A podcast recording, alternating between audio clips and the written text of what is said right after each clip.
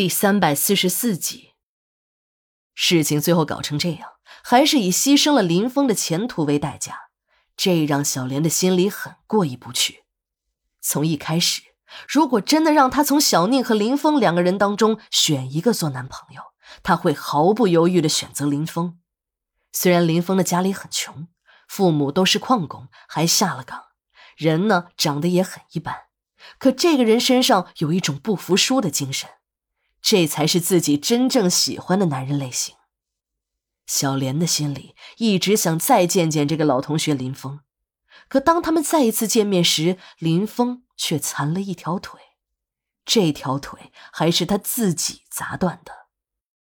这个被戴上流氓帽子的林峰，就是老矿工林大爷的儿子。林大爷从单位下岗后便一直在大街上蹬三轮，每天早出晚归的，也只能勉强维持一家人的生活。那个时候林峰正在读高中，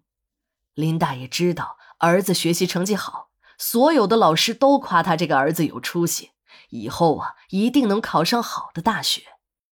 林大爷是做梦都在想着儿子考上大学，以后再也不要当矿工，像自己一样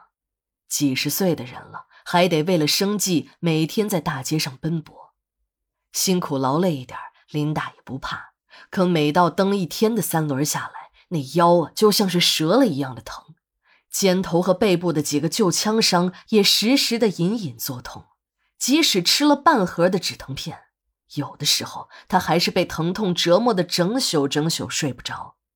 尤其是一到了天气变化，阴天下雨时，那种疼痛也会加倍袭来。林大爷家几辈都是矿工，到了他这辈儿上，命运似乎刚要有所改变，还没等他高兴出来，生活又一下子回到了原点。林大爷年轻时当过兵，一当就是7、8年，那个时候他是领导眼中的上进青年，技术尖子，训练标兵，从一个矿区上去的新兵，一个一点背景也没有的普通战士当上了班长，提了排长。等他们的部队到老山前线去换防的时候，他已经成了侦察营的代理营长。那个时候的老山前线每天都在打仗，那些个越南佬在外国人的支持下完全成了忘恩负义的恶狼，他们吃着中国人民从牙缝中省出来捐给他们的大米白面，用着中国援助的枪支弹药，就连他们身上穿着的军装和脚上的胶鞋都打着中国制造的字样。这些昔日的无产阶级弟兄们早就投靠了新的主子，并号称自己是继美苏之后的第3军事强国。越南政府在新主子的怂恿下，在中越边境线上不断的制造摩擦，打死中方边境哨所的士兵，枪杀平民，部队还不断的越过边境线，深入中国的边境城镇制造血案。老林还记得那时候部队上有命令，不到万不得已不能开枪，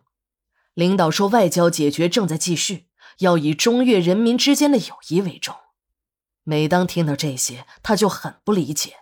这些个吃着奶骂着娘的王八羔子对他们客气个啥，干脆一鼓作气打过去，把这些个长得像球球的家伙给揍回去。每当他有情绪时，领导总会对他说：“小林啊，政治上的事儿，国家会处理，我们军人就要以服从命令为天职，我们要养精蓄锐，等到上级命令我们打过去的时候，我们再狠狠地揍这帮兔崽子。”那个时候的林大爷虽然年轻，可他也是个老兵了，还刚提了侦察营的代理营长，政治觉悟他还是有的。只是每每看到气焰嚣张的越南佬在那公然挑衅时，一个军人保家卫国的使命感让他的双手攥得吱吱响，恨不得立刻从猫耳洞里冲出去，把这些良心狗肺的家伙赶回老家去。心里虽然这么想，可没有上级的指示还是不能这样做的。战友们的心情和他一样，都恨不得马上冲出猫耳洞，好好教训一下这些来犯之敌。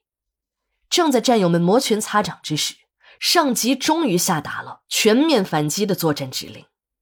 林大爷所在的侦察营也被派到了最前线，他带着一个战士小王和另外2个战友深入到敌后，去侦察敌情。刚开始，他们的任务完成得很顺利，等几个人把情报用电台发到后方，想在丛林的隐蔽处修整一下要执行新的任务时，危险发生了。